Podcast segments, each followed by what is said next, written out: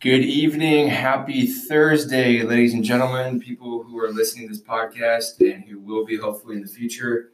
Um, today, Taylor and I are going to be talking and starting and recording episode three, which is going to be focused on mental health.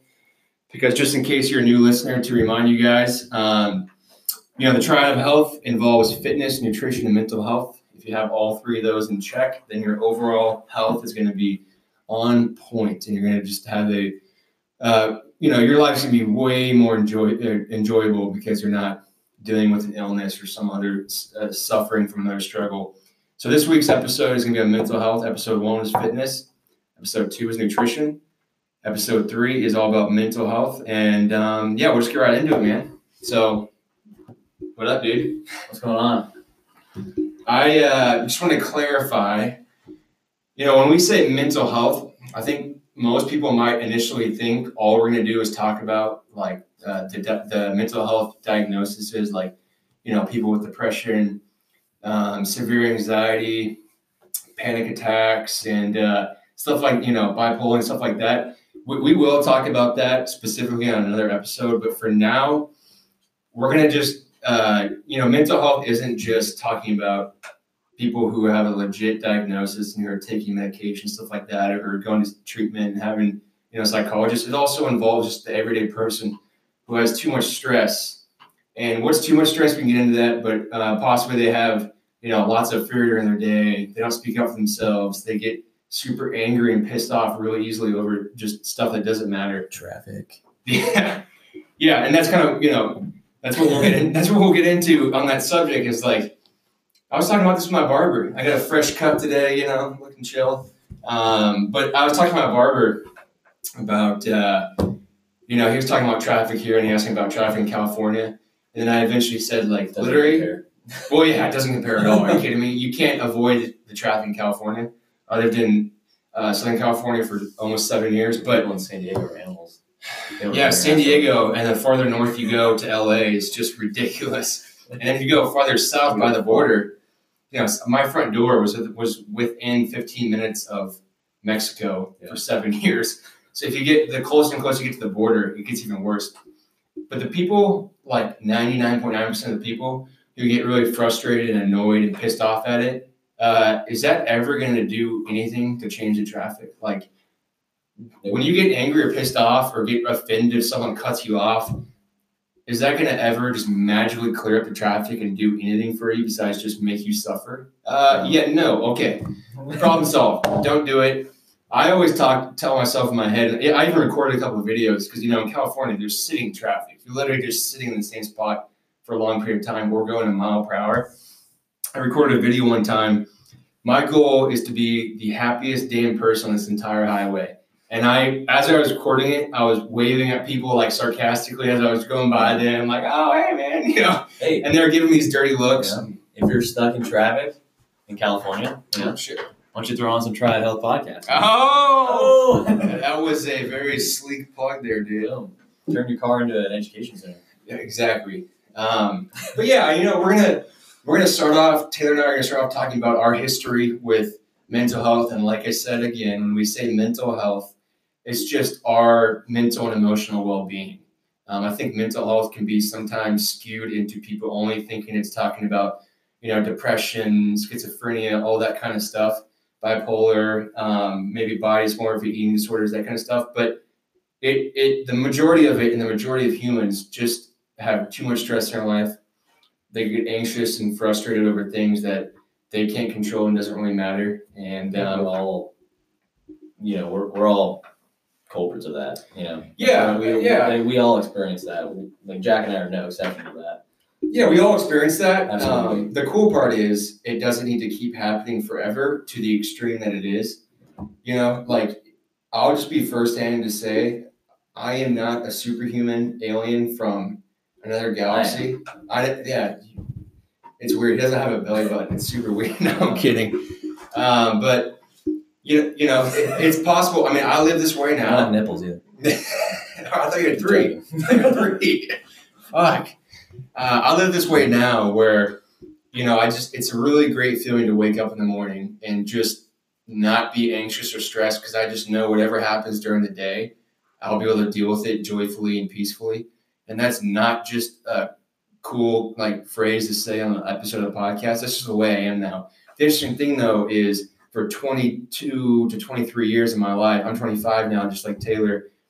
Uh, it definitely wasn't that way at all. I mean, the littlest things would ruin my day, my week, my month, my year, and a lot of times big things too. You know, I've experienced a lot of, you know, uh, adversity, just like Taylor and everyone else. But the point is, anyone is capable of living a happy, joyful, peaceful life. I mean, if we think about it, the amount of people who just take life too seriously is a real shame. I took everything as serious as a heart attack, no matter what it was. Because at the end of the day, it's kind of funny. Because I don't know if you know this, Taylor, but do we all do we live forever? Yeah, it's yeah, modern science. Hey, if yeah, you listen to Triad Health more, you're gonna live to 200. no, but no. Yeah, I mean, No. come on. So you, you come into this world alone and with nothing, not even a shirt on your back. And guess what? You're going to leave this world with nothing.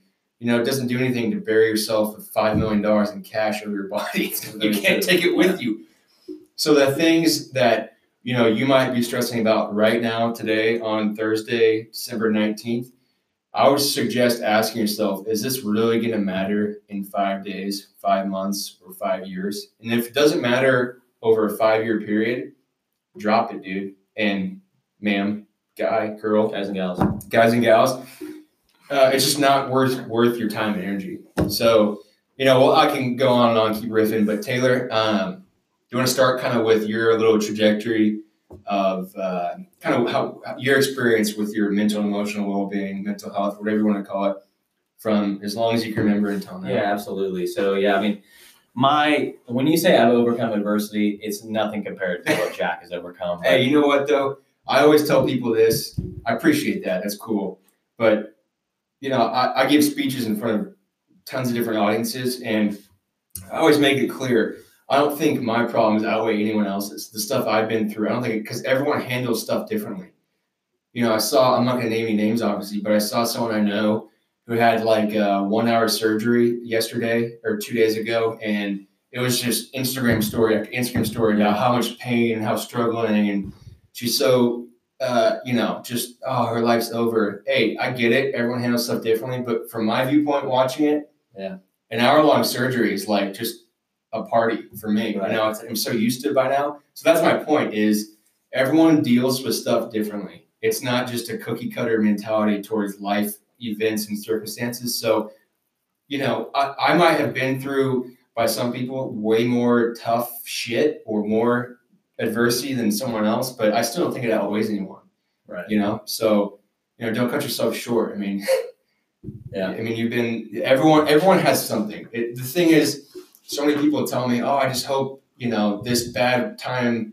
Uh, it's been like three years straight with just stuff happening one after another. I just hope it ends. Well, guess what? Uh, this is called life.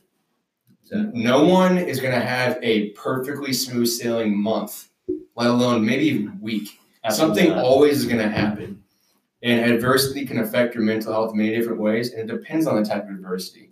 You know, I adverse, adversity and just trauma is de- de- defined as a difficulty or misfortune. So Taylor spilling this water on my computer, that's considered a difficulty. That's considered adversity. But that level of adversity compared to almost dying, there's different extremes. Just like in sports, there's different levels. Yeah. There's amateur sports, semi-pro. There's professionals, and even in the in the like, you know, I know there's a bunch of NBA games now. Even the NBA, there's people who never play a second in Man. the NBA. They ride the bench their whole career, but they're still savages. Like, Speaking of sports, everybody, anybody out there that's gotten a major injury, I mean, you really take for granted that you can walk around fine or deadlift, you know, or whatever whatever activity you're doing, or throw a ball. You really take that for granted until you get an injury and you can't do that anymore, you know, or you can't do it for four months, six months, whatever. That's the that's the beauty of it. Just like you said, is people Man. you don't. Adversity can be really great because if you have it help you make you better instead of bitter, you can really use it to your advantage. Just like you said, if you break your foot tomorrow, God forbid I hope you don't, but then you're on crutches for six months because it's like a really bad break or something, you're definitely gonna have a different perspective. Yeah. On just the ability to walk every day pain free and to walk in general. You know, Whereas if it never happened, you'd probably be complaining about like a hole in your pair, a hole in your shoes. Like what? So good, Yeah. very good point. You know, yeah, you know what I find super motivational is when I see guys like break an arm or a leg and they still get into the gym and they do stuff where they're they're you know, say somebody breaks a leg and they're doing I see them doing seated dumbbell presses and stuff like they're still getting after it. I love guys like that. I mean, of course, not everybody's gonna, gonna be like that. And uh, that's Everyone can. it's true. You Yeah, can everybody learn it. can It's a have a skill. killer mindset. You know, uh, mental toughness, mental fitness, mind fitness, Mhm. whatever you want to call it, it's a skill. No one's born with Exactly. it. You learn it along the way. Yeah. I was a mental pansy when I was a kid, and Me through, too. through every little, everyone is a kid. Think about how many kids go to a first grade classroom. A kid might have a little bruise, and he's gonna, oh, he's gonna be crying for five hours. He's gonna be limping. It's a bruise the size of a penny, Yeah. you know. But then the older he gets, the more hardened his mindset gets in a good way, and then it gets to a certain point where it might plateau. But then more adversity and more trauma happens. You just grow from it. So that's that's really cool. That's a really good point. Man, I remember the first time in I think it was like seventh grade, seventh or eighth grade when I ran the mile. I always did the mile in PE, yeah. and uh, I, I was always looking at all the guys, like all these, you know, popular, all the popular people in the grade, Thank you. I know. whatever. Yeah, Jack over here. I was just Okay. the But no, uh, I was always, you know, looking at other people that were, you know, soccer players and, you know, the popular high school kids. Not, I'm not talking about Jack. I'm talking about the other sorry. I'm sorry. You know, I'm so strong. So you I always look at those people. I'm like, I'll never be able to run a mile like that. I'll never, never be able to run a good mile. I don't know what happened, but it just clicked, and I was like, I can run a fucking mile. Shit, and I ended up running one of the fastest mile times in eighth grade, just based on my own will Yeah. to try. I wasn't in good shape at all in seventh or eighth grade. See, I hit the I hit my fist, and look at this, our camera. I'm so strong. It just did it when I hit my fist. But anyways, yeah. So I mean, it, as we were saying, it's all about mindset. It's all about you know, you, nobody's born with that. exactly. And did you ever have the thought cross your mind? Because I know growing up in sports, I would always play. I was blessed with good enough athletic ability where I wouldn't necessarily always play with kids my age. I mean, even the soccer teams I was on, the sports teams I was on growing up, we'd always do tournaments against older teams. Yeah, And in high school, when you're a freshman playing on varsity with uh, seniors, guys who have beards, yeah, and I can't even grow a peach fuzz. What really changed my mindset, my mental and emotional well being, was I realized uh, they're a human being just like me. They put their pants on one leg at a time, unless you're super fucking Right. creepy ninja and you do both. But the point is, like, there's nothing that makes them way more capable to achieve things than me, in a sense, to to a certain sense, you know.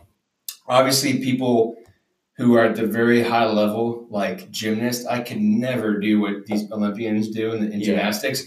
But when it comes to It's not for something, though. yeah, but when it comes to something like running, or I was a you know fairly good athlete and soccer player, I just you got to have confidence. Don't sell yourself short. You know, there's a difference between confidence and cockiness. absolutely.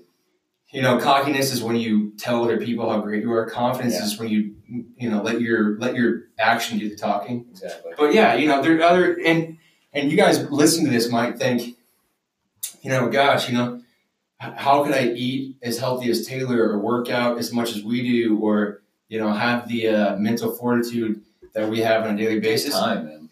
Yes, it takes It time, takes time. It takes a long time. but also I don't want that to discourage you because we're nothing special. We just made a commitment and we had discipline.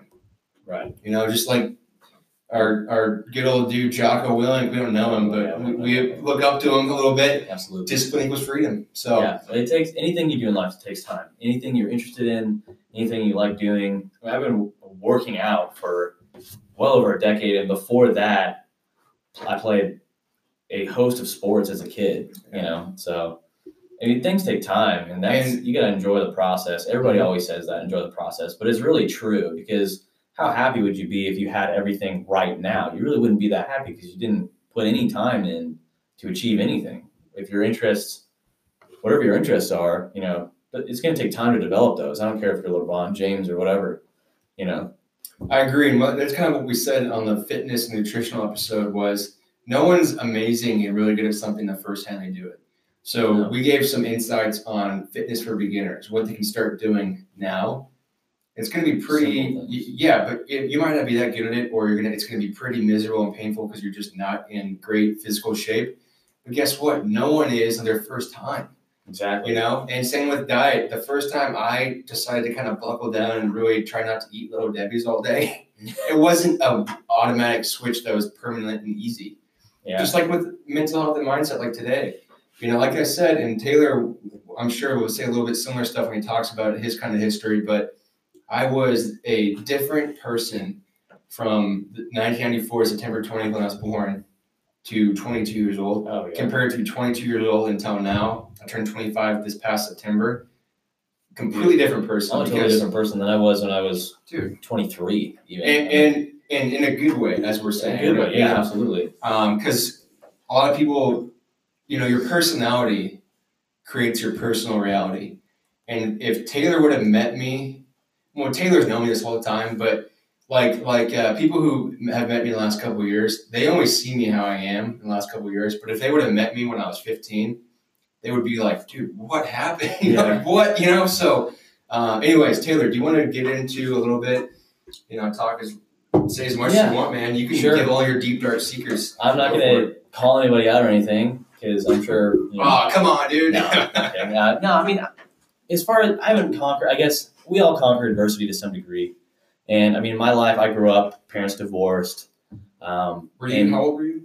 uh, I mean, they've been, they're, my parents have been divorced since I was a baby. Oh, so you're really. Okay. Yeah, but you know, traveling back and forth between households. Um, you got, you know, there's some beef between parents. I won't get into that, but uh, you know, you grow up with doubts about yourself and lack of self confidence, and that I feel that that can really resonate with a lot of people. You know, you're I was a really shy kid. I was very introverted. I still am introverted. Um, I'm a very observational type person. Um, I do I really do love people though. Um, but yeah, it's, it's been hard for me to kind of like break out of my shell, and I think a lot of people can really relate to that. uh, Did you have a shell? Because when you were growing up, it was a dynamic. You were questioning why is this happening, going from one parent to the next, Sure, you know, I back did. and forth, or did you maybe? Because I know some friends who've had parents who were divorced when they were really young, and they thought they weren't good enough because the parents didn't stick together for them, type of thing. Like they skewed it There's a, into a lot, really there's a lot of things that happen, especially in the developing brain. Yeah. Um, for me, I didn't have a whole lot of issues. I'm super fortunate and, lu- and lucky to have found something I'm really interested in, and I mean both of us have. Right. Uh, you've obviously had to overcome so much, but something good has come out of that. Yeah, and even during the darkest times of my life, your life, and everyone's life, I think it's so, I don't think I know, it is so important to find at least one reason to get out of bed. Yeah.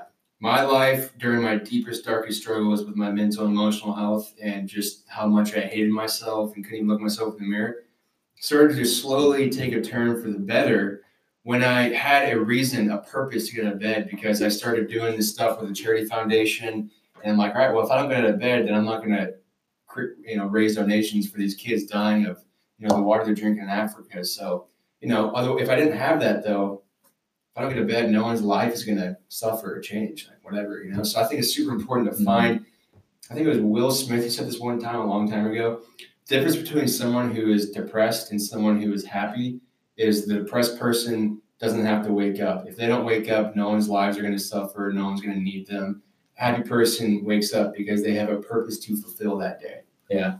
So go ahead. That's great. So, yeah, so you know, grew up. My parents were divorced, so that you know caused a lot of issues with self confidence and things along those lines that I won't get into too much detail with. But fortunately, I found my passion, my interests now, and that's really helped me. It's sort of guided me. That's always been there in my life through hard times. Um, I guess it probably come as a little shocker, a little bit of a shocker to some people, but I did actually. I have been through you know, shocker, s- you know, pretty low lows. Um, I have been suicidal at times. I think a lot of people have. Um, and this is not like a, a pity me episode or anything. Yeah, no, Not at all. me, yeah. Not at all. We just want to tell you things like they are. You know, we're being real. Um, I did have a little bit of a drinking problem, probably you know a few years ago. Um, thankfully, I've really resolved that. I rarely ever drink anymore. Um, he gets dehydrated all the time. Doesn't drink anything. It's exactly. crazy. I don't drink anything. What the hell? but anyways, um, so growing up, That's, and that's I think that's powerful to share though because yeah, it's natural for any human who's gone through and what they think is what they're experiencing as tough times. You know, the amount of people I've heard over the over my two year career of speaking that I never would have guessed in a million years they would have say stuff like that. But there's been multiple people who said like, you know, when things got really tight with money or Yeah. my work my work schedule was so crazy, I got no time to even breathe. Right. They some some a guy told me a year ago after a speech, he's like, Yeah, I'm not gonna lie. I looked out my apartment window and just that thought popped in my mind, oh, this could all end if I just Yeah. you know. a lot of people think like that. Unfortunately, Yeah, it's just it's just it's so I don't it's not like human nature, but it's almost a, a normal thing because when you feel so overwhelmed and there's you can't and it's been a long period of time of feeling overwhelmed and stressed Yeah. the only way out is to end it all but guess what it's a, that's a permanent solution to a temporary problem right. it's very cliche but it's 100% the fact go ahead So yeah, so you know, in high school, super quiet, afraid to talk to girls, afraid to. I still had my buddies I hung out with and whatnot, but you know, really introverted, and uh, you really struggle with. I think a lot of people in high school yeah. really struggle with middle school too middle think. school. Of course, your upbringing in general. I think a lot of people really struggle to find out who they are, and of course, you know, you got a lot of a lot of kids in high school that think they know who they are. You know, kids that are pulling up the stock market on their phones and shit like that, uh, that. checking the stocks. Like, hey man, it's gonna be okay. You're in high school. Don't worry about your stocks right now, bro. But uh, Is that, is that BMW on the school parking lot? Did your parents buy it for you? Oh, okay, yeah, okay, never mind. All right, you're, you're cool. I forgot. didn't earn that. Uh, Which is funny because that happened in our high school. Go ahead. but you know, uh, so you grow up with you know a lack of self confidence and things along those lines. Thankfully, like I said, I found fitness at a pretty early age. Um, I grew up doing sports, which one thing I want to talk about was um, I fucking hate how unfair young kids' sports are. Did you ever get this? So like, Explain. okay, so like, okay, I'm not I'll obviously. probably agree. I'm obviously not like seven feet tall, so I sucked dick at basketball, but I really tried. But you know, obviously, you get those parents that are so crazy about their kids doing Mm. basketball, and they're like, they're trying to live through their other their their kids' lives. You know what, you know what I'm saying? through- Trying to live vicariously through their children, and I felt like I felt like growing up, I hated sports. They really helped shape who I am now. Did you hate it because of how serious the people around you took it? Yeah, I really took it so seriously around me. The parents, they're like so fucking hard on their kids to like to win the game or whatnot, and nobody would pass me the ball in basketball. And but uh looking back on it, sports really helped me to grow as a person. They helped me kind of find out what I was interested in. And do- would you Right. say like what's important almost, or did you? Was there was there moments in time before, like where you're like, oh yeah, it's serious shit. Like I gotta win, otherwise my life is over. Were you always just like, what is going on? No, I was We're never a game. I was never Like, ultra competitive because Okay. I, I really I played a lot of basketball and baseball, but I fucking hated those sports, man. And I still do. But guess boring. the, the moving anyways. aspect was probably big for you. Right? Yeah, movement aspect was good. Okay. When I so when I did swimming though, I mm-hmm. got a little bit of a competitive edge. I didn't notice it back then, but I, I knew that I was a little bit competitive. I had that competition in me, but I knew I didn't like doing like I know I didn't really like swim team. I know I didn't really like baseball and basketball and soccer and stuff like that.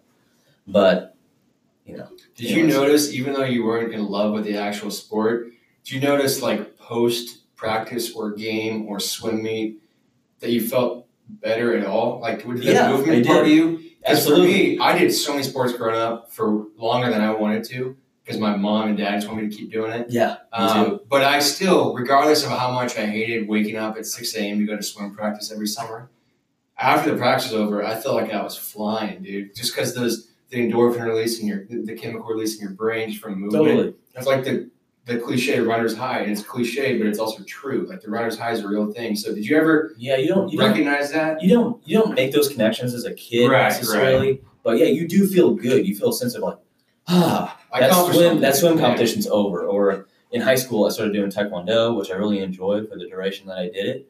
Didn't do it for very long, but I really enjoyed it.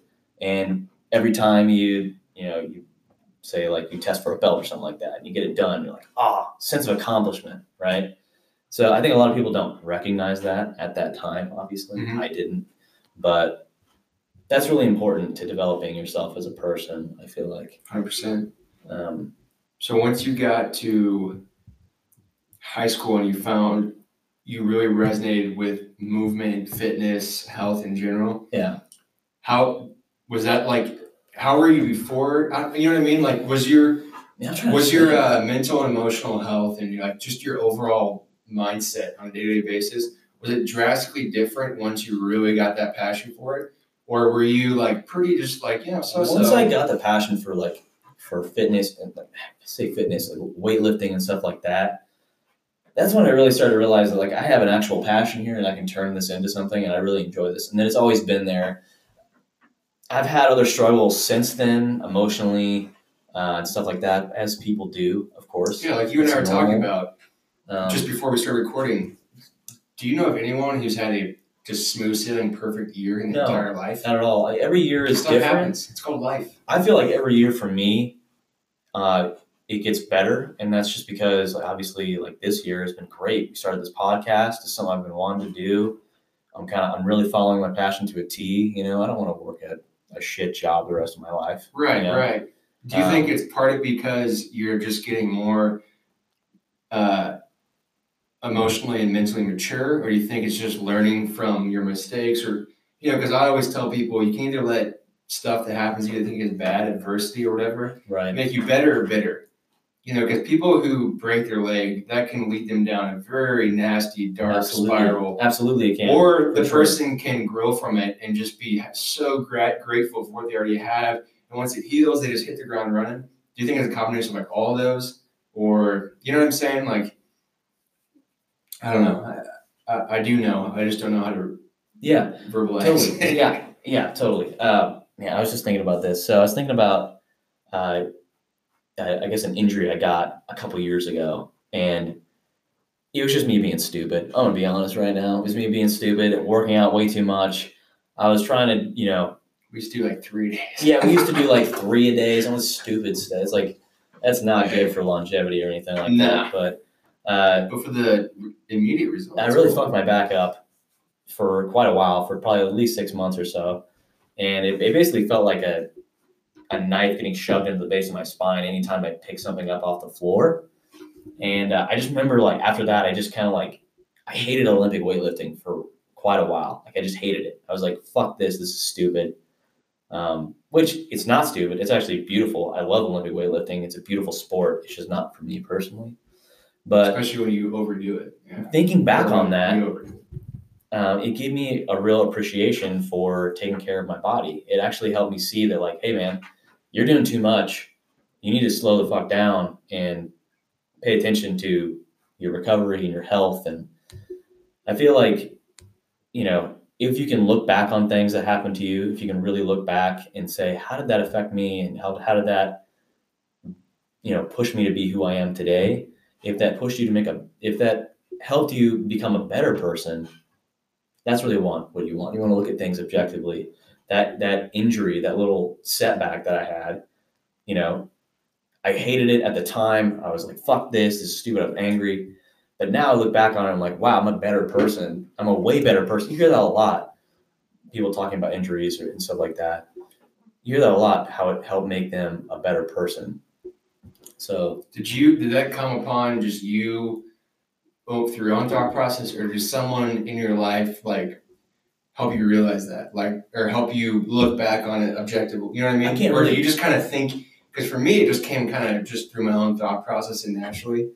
Because for me, I thought about like, gosh, there's got to be a better way to deal with shit that goes wrong. exactly. So, do you have someone in your life say, like, "Hey, dude, look back on this," or was it just kind of through your own living experience? Like, all right, Yeah, I didn't. I can't really point to any one specific thing. Okay. And but you just kind of thought, you know, eventually through the years, you kind of realized, like, oh, you know, Yeah, I, Okay. I've always been a huge fan of I guess this isn't the fitness episode, but I've always been a huge fan of of really periodizing what you're doing, especially in the gym, because I think people can get really burnt out on things. I think I think you can relate that to anything. You can relate that to anything Nutrition. that you do. You Yeah, can relate absolutely. that to how you how what your mindset's like towards certain things on a daily basis. Yeah. Too much of anything is just like, wow, man. Keep your discipline, Yeah. but change some things. Take some things out. Try something different. You know. Um, and yeah, obviously, I'm not a professional athlete. Professional athletes, like if you're an MMA fighter and you get you tear an ACL, I mean, that sucks ass because you need yeah know? right. You need to feed your family and whatnot. Even, even if you're super rich, that's still what you do for a living. And not to be able to do that, yeah, it's kind gotta suck a little bit, you know? Absolutely, but mindset, how you look at it. Exactly. See, I, I say that, and immediately I just thought, well, it doesn't have to suck. I mean, it's just your attitude just sucks. That's the thing. Yeah. You know the. Oh, it's just There's- so there's crazy. one more thing we can go down a rabbit hole. One more thing I want to say before I'm going to let Jack just riff for a while is I, I look back on who I who I was last year, the year before, and man, it's like you just got to laugh at yourself and be like, wow, like I was really fucking stupid at age 24 or age 23. I'm, I guess I'm 24 right now, I'm 25. So Oh yeah, I always say. I'm stupid as fuck right I now. always say he's older than me. No, at age 23, I mean, totally different person. Age 22, totally different. That's a totally different Taylor. I mean, it's a completely different person. And thankfully, I've had a lot of great influences in my life that have really helped me to look at who I am objectively and try to help make myself better in a lot of ways. And I really just follow my interests, my passion. That's that's literally all all that's that's all I'm ever going to do. I mean, Now, for those viewers and listeners who heard that and they think, okay, I want that to happen over my next year, two, three years, they might be wondering, and I'm actually curious, did you do you feel like this has been all like, you know, your own doing and your own work, or do you think positive relationships, other people absolutely. have- okay. It's a I know the answer to that for you, but I just wanted to make sure you clarify it because you know I don't think any, no one can do anything else uh, completely alone. Everything It, alone. it's a combination of things, and you really have to actively work for those things if you want to develop positive relationships, if you want to develop a healthier mindset in the gym or whatever towards your daily life, or not getting pissed off at traffic. You have to actively work. it's a choice. It's really hard, especially when you're in the moment when that dickhead cuts you off in traffic. It's really hard in the moment to be like, ah, you know, don't get Yeah. super pissed off. It's it's hard to take a step back and look at yourself in the third person. It really is, and it's, it's been hard for me, of course, as well as anybody Yeah, else. But in the beginning for me too. Yeah. yeah, but that's like the ultimate superpower. Really, it's like one of them is if you can take a if you can really stop dead. You know, like X Men, like Professor X, when he like freezes time and you're just kind of looking at yourself in like the third person or whatever. If you can really do that, man, like you can really steer your life in, onto a better track. And we'll talk about ways to get better at that, like tangible things you can do, and Yeah. later on in the episode. But that's really interesting. You said that. I that yeah. Wow, that's really cool. And I'm I'm super happy to hear Yeah. kind of your trajectory because just just like uh, the law of whatever you know this you learn in science in bio or in physics or whatever you're either gaining you're growing or you're dying. No one no, no energy no one nothing just plateaus and stays the same way forever. So for you i think it's really cool to see the trajectory. Obviously there's been i'm sure some speed bumps where you know you're every Sure. two or three years in a row, you're feeling like you're just making better improvements in your everyday life, and then all of a sudden something sets you back. That's also called life. That happens. things are always going to happen. I mean, I was in a car accident earlier this year. You know, like, obviously, Yeah. thankfully, I wasn't injured. Um, but you know, you're always going to have setbacks. One thing I, I wanted to talk about uh, with you in a little while, if you kind of give your story. We can just do it right now. Let's go for it. I really want to talk about. This has been on my mind for a while. I really want to talk about kids now in high school and middle school. We didn't really have a lot of. I, I remember when I still had a Razr phone. You know, I mean, I had a, I had like a Motorola. Like, yeah, I you remember could chuck this thing like across the football field. in It middle was school and high school. I- Indestructible. during middle school and then our freshman year, I remember the coolest phone, like the coolest thing. This is before even like iTouches came out. Nothing was a touchscreen. Was the the phone that's called a Sidekick. it looked like a normal like phone, you know, but then you could turn that side and then slide it into two pieces. Oh, dude, you were such a cool guy if you had that. Dude, you were a badass if you had a fucking black. Well, first of all, if you had a phone in general, I didn't get my first phone until I was in eighth grade, and I was like, I still had friends who didn't have one. yeah, It wasn't a common thing. My cousin got his first phone when he was in fourth grade. Like, wait, what? Like, like, dude, they've had iPads since they were eight. Nothing wrong with that. Yeah. It's just a different world. So go ahead, continue. So, anyways, growing up now, I mean, we didn't. When I was in high school, and it's crazy. Instagram wasn't much- around. Inst- that's what I was gonna say. Instagram wasn't around. We graduated Facebook was 2013. kind of around, but not like it is now with all the crazy advertising and shit. Yeah, I, it's, it's like, insane oh, now. gosh. Uh, You know, I played high school sports, and if I played this day and age, the amount of pictures in post game, pre game, warm ups, you know, flexing after practice, it would have gone way too far. I have like two photos from my entire four years of athletics in high school. Yeah. Because you just didn't have, you know, the, the easy ease of opportunity just to take something and kind of gloat or put it on the internet in the cloud, you know? Yeah. I see. I went back and talked talked to my uh, talked to the current starting Mission East soccer team, and a couple of them started following me afterwards on Instagram. I looked through some of them just to see if this theory was Yeah. true. Every post was just like an action shot in the game, you know, Yeah. like all that. There's nothing wrong with that. It's just a different world. Like It's totally different world. there's like no documentation of Taylor and I in high school because there wasn't the opportunity for that. Facebook was around, but even then, not it wasn't that like an everyday use for people, at least in our school. Yeah, know? I don't think I had a smartphone until I didn't get my first smartphone. I got Samsung Galaxy S3 in 2013 when I was in college. Wow. Yeah. So I mean, in 2012 when we were in high school, I still had a I had like a flip phone. I had like a uh, a Motorola flip phone or some shit. But So what was your um when, when you think about like the amount of phones, are, like iPhone puts out a new phone every six months now. It's crazy, man. it's crazy how many people upgrade their material things, their technology, their car, their clothes, but they don't upgrade their mind. They don't upgrade their health, their fitness, their nutrition. It's like, all right, you know, it's like what Tara and I were talking about before we started recording. The amount of people, every time a little noise comes from their phone or the computer, it's just they immediately got to check and see who it is. Oh, their their, their all, like, phone is attached at the hip. I have made a point over the last couple of years to just get away from that at least two or three points during the day because, you know, technology is great. It's awesome. 100%. Yeah. It's a very helpful tool. But if you become the tool and you let technology use you, that's your master. You know, if I don't have my phone's recording this right now, but you know, if my phone went off during this, or if I was someone else, you know, most people would probably check it out real quick if it wasn't on low volume or whatever. You're letting the phone use you. You know what I mean? So I think that was kind of helpful, and also the comparison was way less when we were in high school. Mm-hmm. Comparison is a thief of joy. People say that all the time. I know for me, I would I was I had my worst struggles with mental health, depression, anxiety, you know, self harm, eating disorder, all that stuff when I was in high school. And there was multiple nights I would go home and just see posts of some of my friends like doing fun stuff together. I was just too down the dumps to even leave my house, you know? Yeah. And that comparison started to really make me feel worse about myself. Nowadays it's like you, you can't avoid it unless you don't have any of those things. You know, if you don't have an Instagram, Facebook, Twitter, now TikTok, even on a computer though, you can still see all of it. Right. So it's it's tough.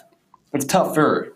And also, this day and age, I think there's so much more um, knowledge and just press about mental health, and the suicide rate is continuing to go up, It breaks my heart. I think part of it, I don't think I, I'm I'm an avid believer in this, and I just know that part of it's because 2019, almost 2020, this has been the easiest time in history to be a human being. If Taylor and I thought, oh, dude, you want some pizza? We could literally click a couple buttons on our phone and someone deliver it to this room. Like, you don't even have to leave your house to get groceries. The, the, the adversity that people go through, the daily hardships, is so small now that when something does happen, they panic. It's chaos. They don't know how to handle it. Right. You know, so it's just such an easy And that goes it's so to- easy to exist these days and just Yeah. be breathe you know Whereas like hundred years ago, I mean, the stuff people had to do, the stuff in developing countries people have to do, there's people have to walk three hours there to get water and three hours back. I mean, they've they, they they're experiencing some tough stuff. I guarantee if they spill a little coffee on their shoe, if they have a little smudge on their shirt, they're not gonna panic and overreact like I used to do Right. when I was younger. Go ahead. Yeah, that I was just gonna say that kind of goes back to traffic. Like you're so hyper aware of your situation. It's such an unnatural state to be in. First of all, you have a car. You're driving on a fairly smooth cemented road. You know, I've been in Haiti and parts of Mexico where it took us two hours to drive two miles because of how bumpy and just uneven the roads are. And uh, to to the, your point of the traffic and getting mad if someone cuts you off, that doesn't even cross my mind anymore because I immediately go to you don't know what that person is dealing with Hundred percent. that person could be just a jerk and evil, doesn't care about anyone. It's, it's his world, we're all living it. That guy or girl could be trying to get to the hospital really quick to say their last goodbye to their family member. They could, you know, someone might be in an emergency. Maybe their daughter got in a crash and trying to drive quickly. You just never know. So I always give it the benefit of the doubt unless I know. Yeah. If even if they cuss at you or flip you off, you still don't know why they're doing that. Right. You know, so and getting angry is never getting. It's not going to fix. It, you're not magically going to be able to reverse the situation and have it not happen. It's happened. Move on. Right. You know what I mean? Like immediately build perspective. Did you almost die, uh, or did you know a car crash can kill you? But someone, you know, whatever, like cutting you off. Did, did you almost lose your life? Uh, no. Okay. Well, it's not worth stressing over. Move Right. on. Like you just. That's the extreme that I go to just now naturally. Yeah. And, and it- goes along the lines that Taylor and I have talked about this a lot over the years. You just got to be kind to, to people. You know, you just never know Yeah. the person in line with you at the grocery store in front of you or behind you. You never know what they're going through. That nice gesture of you saying, "Hey, how's it going?" or just smiling at them, that could literally save their life. And I don't say that to be cheesy because it's true. For me, when I was at San Diego State, mm-hmm.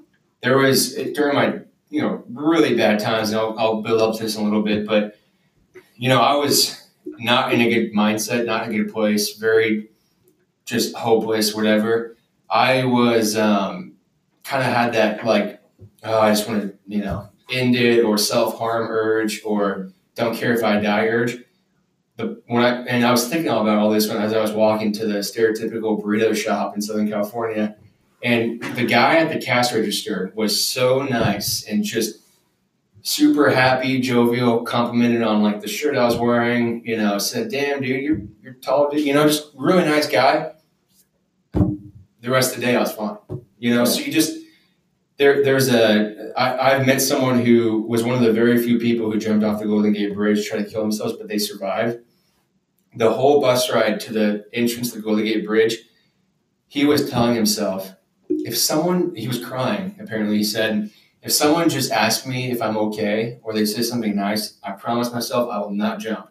No one said anything. They were looking at him weird. The, the the bus he was the last one off the bus. The bus driver was like, Get off my bus, dude. The kid was crying. So well There's such a disconnect. In- Exactly. In today's world, there's such So, a you disconnect. just never know. And everything. Yeah. You know, people are constantly getting these like, you know, like when you like a photo, it's like you kind of get like a dopamine hit. People You are do. constantly You know, getting kinda you do. dopamine. Yeah, you get dopamine hits, and people are just so disconnected with each other.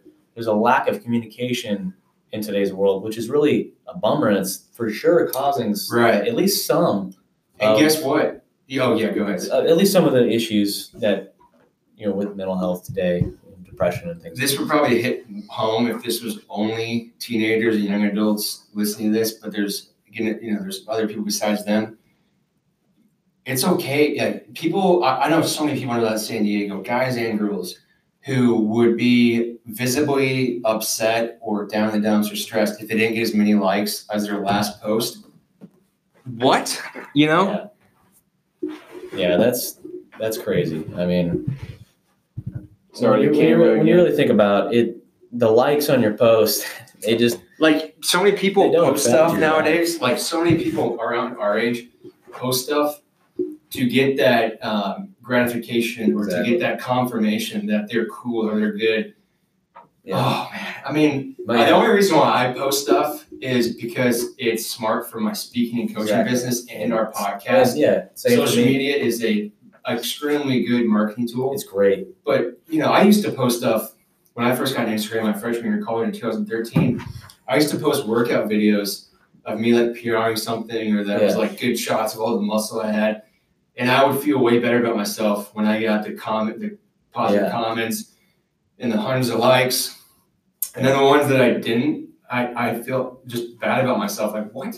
You, if you got to be okay with yourself first, because guess what?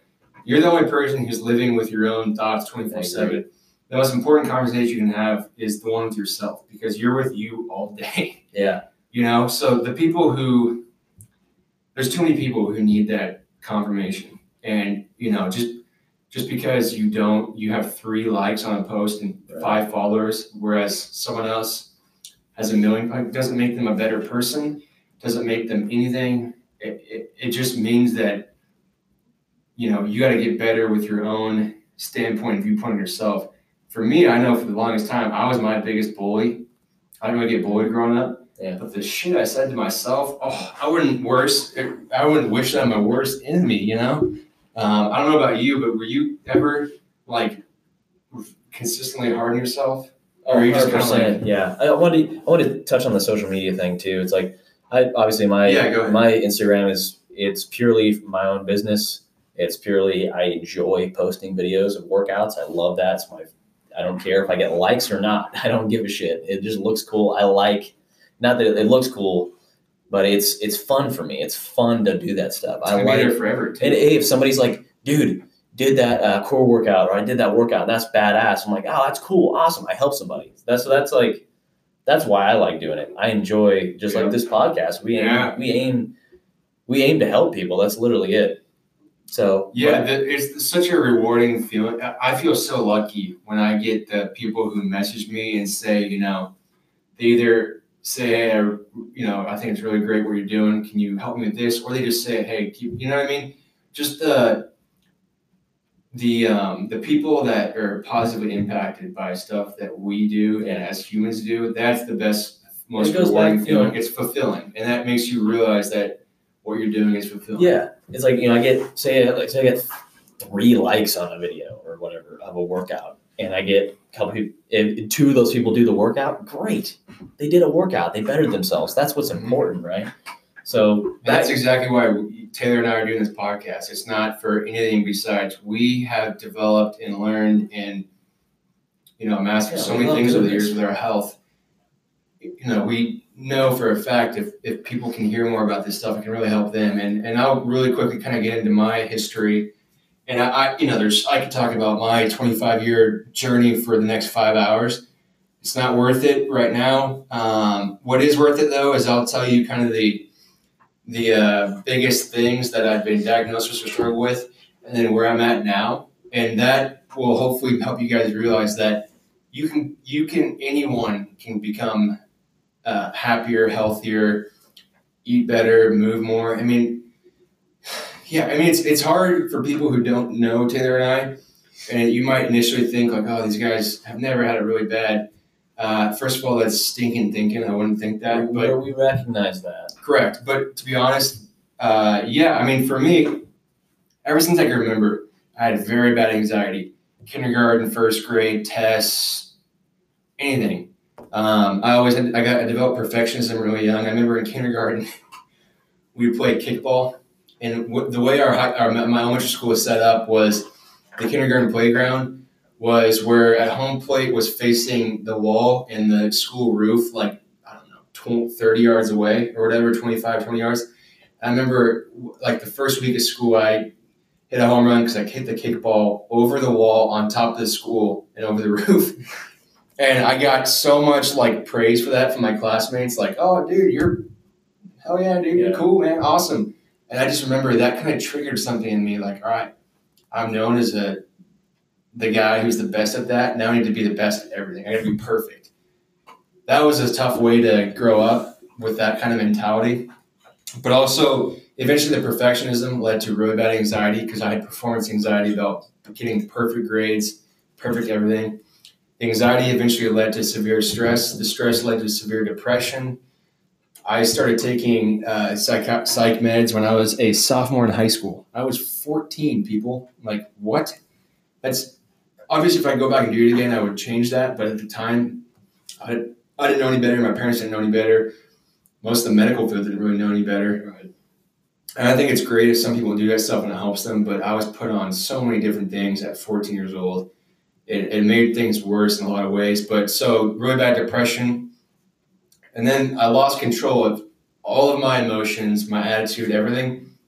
The only thing I could control was what I put in my mouth, what I ate, and what I drank. So naturally, as a perfectionist, I got very perfectionistic about that. I got so uh, I only ate raw whole foods, nothing out of a wrapper, very minimal food, like because I had body dysmorphia as well. You know, my nickname growing up was Six Pack Jack, and with my soccer teams and stuff. But I always thought that was funny because I saw a fat person in the mirror. Um, so I like, you know, I would eat an apple for breakfast, banana for lunch, and then just a bunch of water at dinner.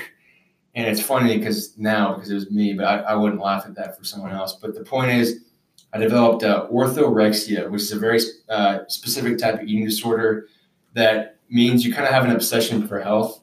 So if I ate anything that in my mind was unhealthy, I would get very stressed, panicky, felt like the world was coming to an end it was it was crazy. So then I got to the point with the eating disorder and depression and stuff. And naturally, the suicidal thoughts came in, the self harm. Man, I don't talk about this in all my speeches because about half my speeches are at educational, you know, high schools or middle schools or colleges.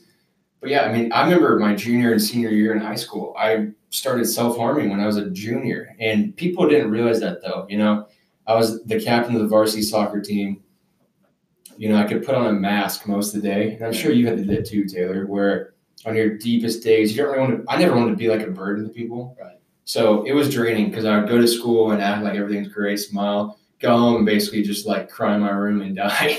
Right. just emotionally and mentally. So I ended up dropping out of high school my junior year, went to this rehab facility in Wisconsin, turned my life around to an extent, came back at summer school, got back, caught up.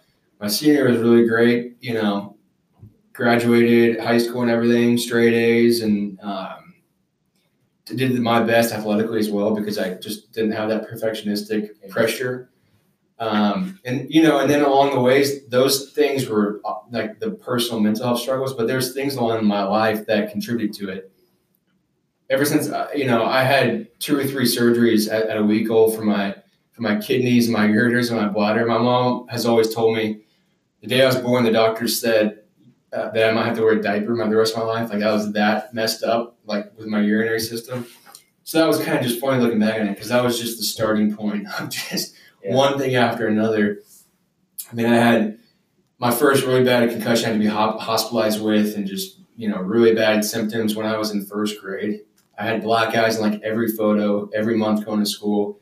The school staff used to call my parents and like interrogate them because they thought they were beating me up, but it was really just me wrong place for a long time during sports.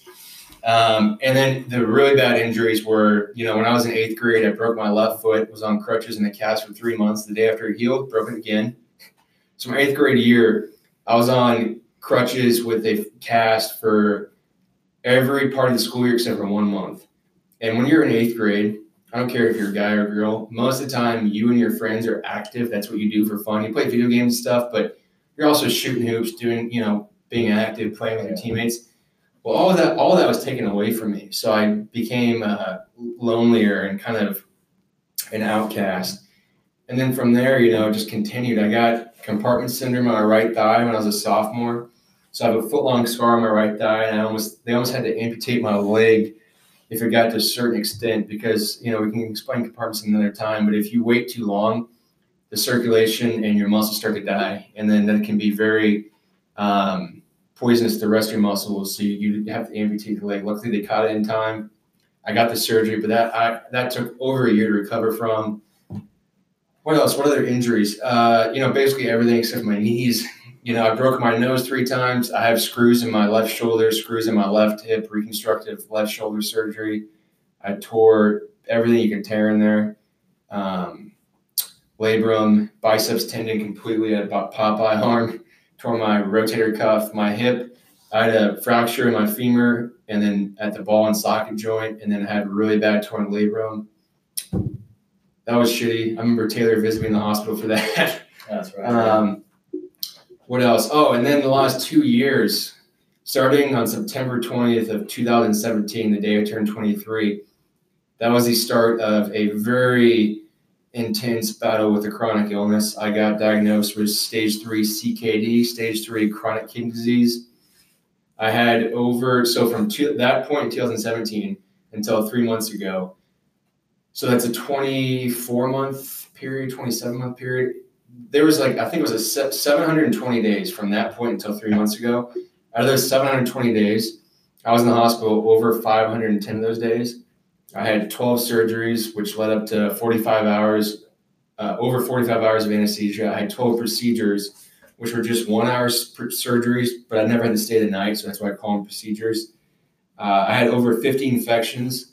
I had sepsis seven times, septic shock three times when I was in the ICU, and most people die from that. So I feel so lucky. Yeah. I mean, it was just great. It, it was, uh, it's a blessing to get through that because doctors' eyes were like silver dollars, and they literally said, like, dude, you know, we're gonna try to make this turn this around, but it's not looking too great. And they didn't, they didn't ever literally say you're gonna die because no one says that to a you know young adult. But I'm not dumb. I could read between the lines, and I knew what was happening. I knew what septic shock was.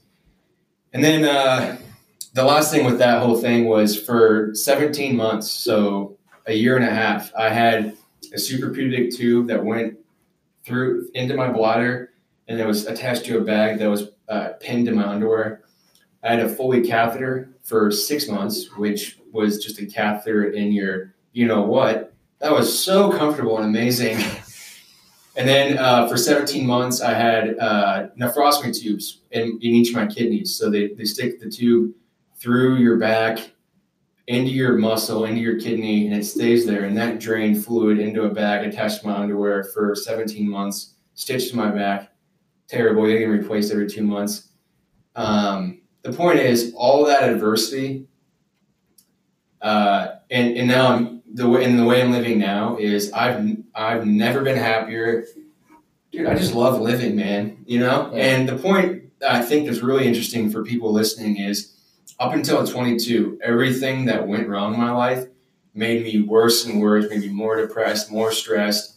About, gosh, halfway through, about three months before my 23rd birthday, when I got really bad kidney disease and, you know, all my ureters and bladder surgeries, I kind of realized like no one said anything to me like in taylor's life no one came and said hey look back on this like you can grow from that it just kind of came to me and i'm like I mean, and, and I actually looked at people. I'm like, why is there people who have no limbs who just got back from you know the war in, in Iraq or Afghanistan, and they are so happy pe- spreading positive messages. And I knew yeah. some of these people living in San Diego, and so why are they like that? But I get more miserable every time adversity or physical trauma happens. So I just realized, like, you know, I'm just going to focus on the things I can control. And I think this is a really important thing that we can end with the amount of people that stress, have anxiety, fear, angry about stuff they can't control is insane. Just to be clarified, as human beings, Taylor and I, we can only control our own attitude and actions. That is it. Like the amount of people who stress about other people in their life or events that they have zero control over doing, it's a waste of your time and energy. So for me, my health was out of my control. I did everything the doctor said and I was still getting sicker. So I just focused on my attitude and actions. You know, as a, as a teammate, I stressed so much and had so much anxiety about my teammates doing better. I just focused on myself. So when I did that, and when I also decided to keep the privileges of feeling happier and happy, unhappy to myself, my life changed forever. And I think Taylor does a good job of that too. Um, and, and what I meant by that, and this is the last thing we'll say today, is you know, I don't let what anyone does or that any event happens during my day dictate my emotions because that's you just being a slave and a victim to your circumstances. That's the ultimate form of giving power to someone or something else. So, um, on top of that, we just hope you guys really, uh, you know, got stuff out of this episode. We're going to just expand on this even more on the next mental health episode. Any thoughts, Taylor? This is how candid we are. Yeah, absolutely. Yeah. So, yeah, we hope you guys can really take something away from this episode. We obviously talked a lot about our kind of backstories, adver- overcoming adversity. I think is kind of the the theme of this episode. We have lots more to talk about. Some different things you guys can implement uh, in your day. We won't talk about that on today's episode, of course, but Yeah, we'll get into it. And I think one thing that for the people who've listened to the first three episodes, or who might in a couple months like discover this podcast and listen to them, it's interesting. Our fitness episode, Taylor and I have a fairly similar fitness journey. When it comes to nutrition, he and I couldn't be more different. Yeah. Which I think is super important and cool for the audience because not everyone's going to resonate with how I, you know, eat and have to eat right now with my health, and not everyone's going to resonate with how Taylor absolutely. treats nutrition. And the same thing with this mental health episode. I come from the extreme of someone who's had to be hospitalized, a suicide attempt, diagnosed with depression, you name it. Yeah. Whereas Taylor's never necessarily had those like stuck in stone diagnoses, but he's had stress, anxiety, and trauma in his life, like any other 20, 24 year old human or anyone in general. So, you know, and, and the point is, Taylor has become better instead of bitter from his circumstances and his traumas. Obviously, it wasn't like that from the get go. Yeah. I definitely wasn't either. Like I said, up until my, you know, 20, up until 22, every little thing that happened made me more stressed, more depressed, more angry, more frustrated. It was bad. Once I started to click and realize, like, it's just a choice. Anything that happens to you, you can choose to be joyful or be miserable. Do you, Absolutely. you know, like going outside in the cold right now, I can either choose to experience that full of misery or full of joy. Like, how lucky are we? It's true. There's no one shooting at us. We live, Yeah. you know, it's like, so it's a choice. And this is what Taylor said a little bit in the beginning too, is it just comes down to that. You guys tend to forget, and a lot of humans tend to forget that you have the ability to change. No one needs to do it for you. It's a simple choice. And you just got to keep doing it. Like we say in our, on our kind of motto on our Instagram for the podcast is decide, commit, and act. And it's easy to forget though. Like Taylor said, you're not great at something the first time you do it. For me, I had to set reminders in my phone for six months until I started to become something became a Yeah. habit. So when it comes to traffic, I constantly every two hours during the day said, you know, I, I alarm to go off my phone and ask myself, how'd you deal with the traffic? Did you deal with it miserably or joyfully? Yeah. And if, and now I just don't even need that, you know. Right. So you just got to continue to practice that. But um, any any uh, famous last words before? Uh, Yeah, I, I think that was a great episode. Yeah, dude. And I I hope it's not too overwhelming. And that's why I think you know, this is why Taylor. This is why we discussed like we want to break down the episodes to focusing on each individual aspect of Yeah. the triad of health. Absolutely. So We're what are we gonna gonna, talk about no, we're gonna talk about next week. Absolutely, yeah. We're going to talk about all sorts of different tactics you guys can use to, you know, stay on top of your day, uh, and just overall make your life that more, that much more productive. Yeah, and I, I think it's cool is instead of having to wait for the next mental health episode, I think it'd be cool if you and I, even nutritionally and fitness wise, started posting more stories on the podcast Instagram and our own Instagrams. absolutely. Um, you know, our stuff that we have that has helped us that we think could be valuable to other Mhm. people. Taylor, what's your Instagram for those people who only know the podcast? Yeah, That's your Instagram. Sure. My Instagram is taylored T A Y L O R E D underscore S C taylored S C.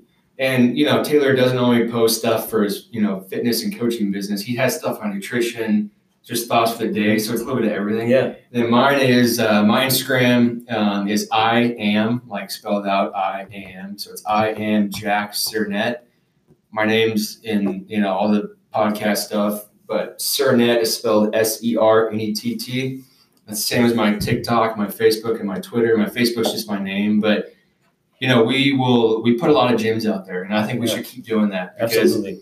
there's a lot we could have talked about today in this episode. And like Taylor was saying, things that people can do now, tangible things to start improving their mental and emotional health. We're gonna dive into that really, you know, strong the next mental health episode. But in the time being, you know, keep a lookout. Taylor and I will post those stories here and there. And same with the nutrition and the fitness. So next week, what do you what's the we're gonna get back to fitness for the next episode? Fitness next week. So yeah, we'll see you guys next week. I hope you guys enjoyed this episode. Um, yeah. That was fucking great. Yeah, stay strong, decide, act, commit. Boom. Boom. See you guys.